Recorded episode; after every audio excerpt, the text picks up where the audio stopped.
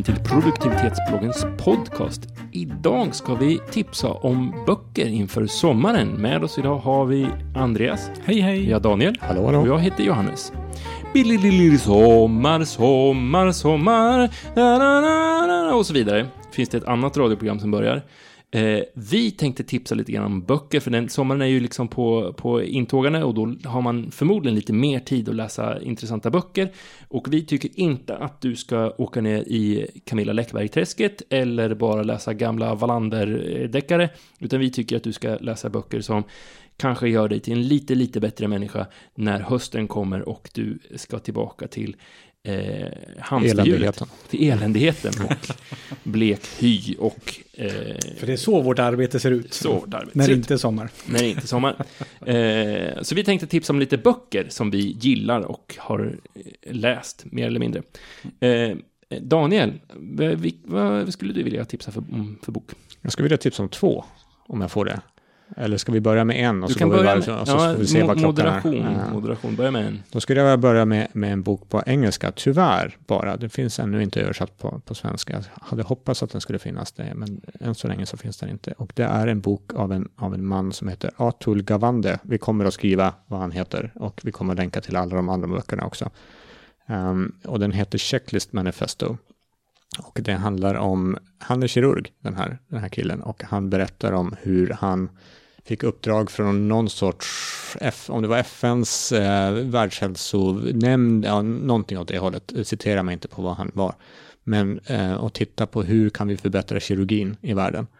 Och konstaterar att med hjälp av en väldigt, väldigt enkel checklista så kan vi göra eh, Eh, att dödligheten i kirurgi runt om i världen sjunker rätt drastiskt. Ehm, så han beskriver hela processen för det här och han beskriver en- massa intressanta scenarion från bland annat, ehm, bland annat eh, flygplansolyckor och hur jobbar flyg, flygbranschen med checklistor och varför jobbar flygbranschen med checklistor och hur kan man översätta det här på, till sjukvården eller till andra, eh, till andra områden. Ehm, väldigt, väldigt läsvärd. Man behöver inte vara inom sjukvården för det. Det är en fördel om man gillar checklistor kanske. Eller så börjar man gilla checklistor efter att ha läst den här. Ehm, väldigt, väldigt läsvärd. Mm. Checklist Manifesto är på din eh, readlist. Ja, eller Har läst, Har läst. Du har Eh, checkat av den. Ja, skulle kunna tänka mig att läsa om den igen. Andreas, vad är ditt tips? Ja, jag skulle vilja prata om en bok som heter Hjärnstark.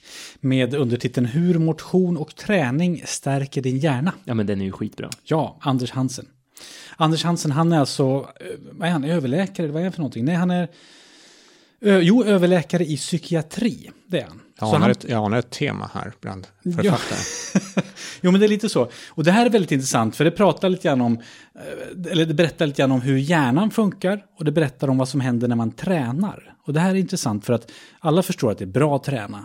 Och alla förstår att det är bra för hjärnan att träna. Det tror jag liksom alla har någon sån här grundinsikt om. Men Men tror inte jag. tror inte det? Jag tror att man tänker att det är bra för kroppen att Ja. träna. Och inte för hjärnan. Och inte för hjärnan. Ja, för att det är man- bra för hjärnan att läsa, tycker man. Och, och ha, ha djuplodande samtal, men inte att... Och dokumentärer på SVT. Ja, och- inte ut och springa. Så Nej. tror jag att folk tror. För att när man läser den här boken, då får man ju dels en väldigt bra koll på hur hjärnan funkar när man är stressad. Men man får också en väldigt bra koll på vad träning faktiskt gör för hjärnan. Så att om du är ute och motionerar till exempel, då är, blir du mätbart piggare efteråt. Du blir mätbart smartare efteråt, allt sådana här saker, under en viss tidsperiod, etc. etc.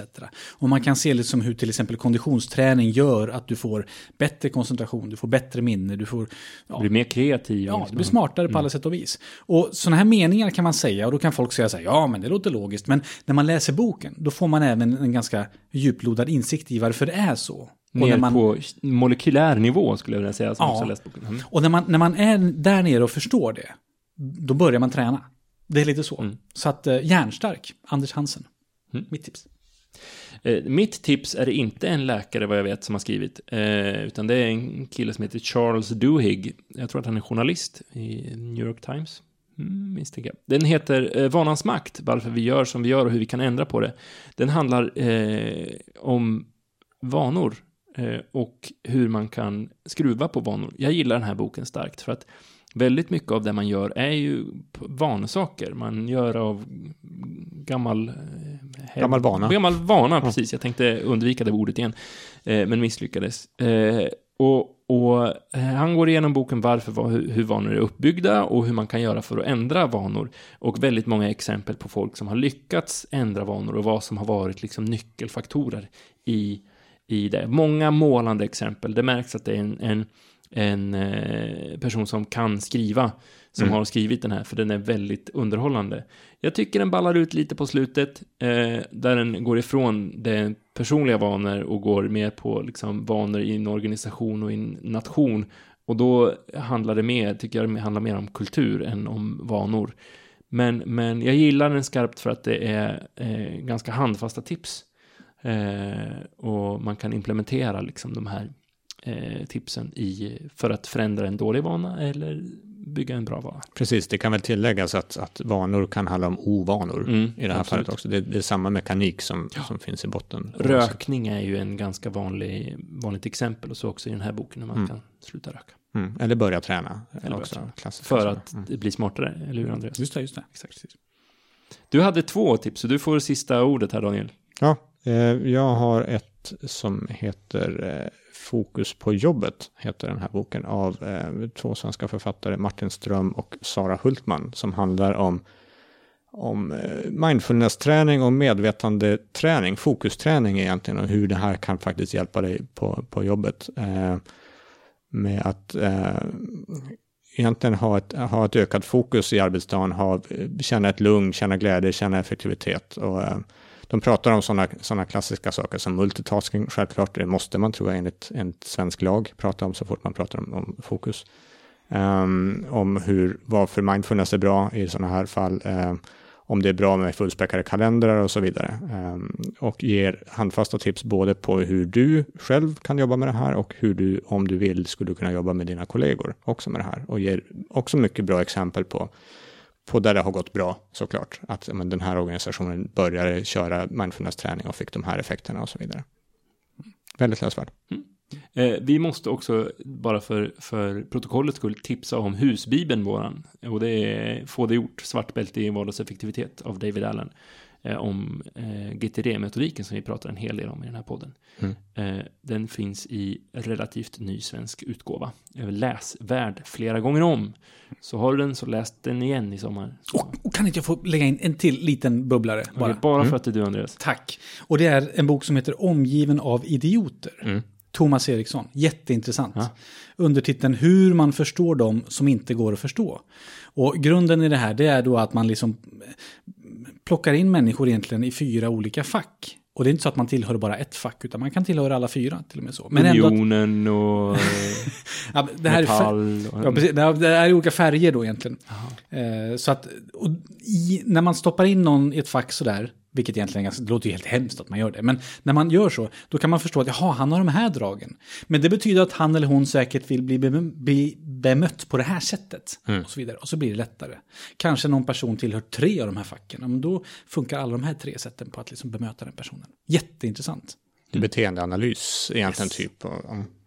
Spännande. Vi måste också rent, rent tekniskt sett tror jag tipsa om våran bok. ja, vi också. måste absolut tipsa om vår bok. Handbok i personlig konferens som vi har skrivit här. Ja, Eh, absolut. Om hur du kan göra en personlig konferens för att få syfte och mål i livet. Eller reda ut, förmodligen så har du redan syfte och mål, men, men får du det på pränt och Och jag skulle gissa att den boken är den mest eh, lättillgängliga och eh, billigaste och eh, kanske inte bästa, men ja, topp top tre i alla fall. Topp två, topp ett Ja. av de boktipsen som jag gett. absolut. Jag Du tycker vi kan till och med rea den lite grann. Vi rear den. Ja. Vi har lite sommarrea på den, så bestämmer vi här, här och nu. Vi kör lite sommarrea, eh, så att du kan gå in på www.produktivitetsbloggen.se bok.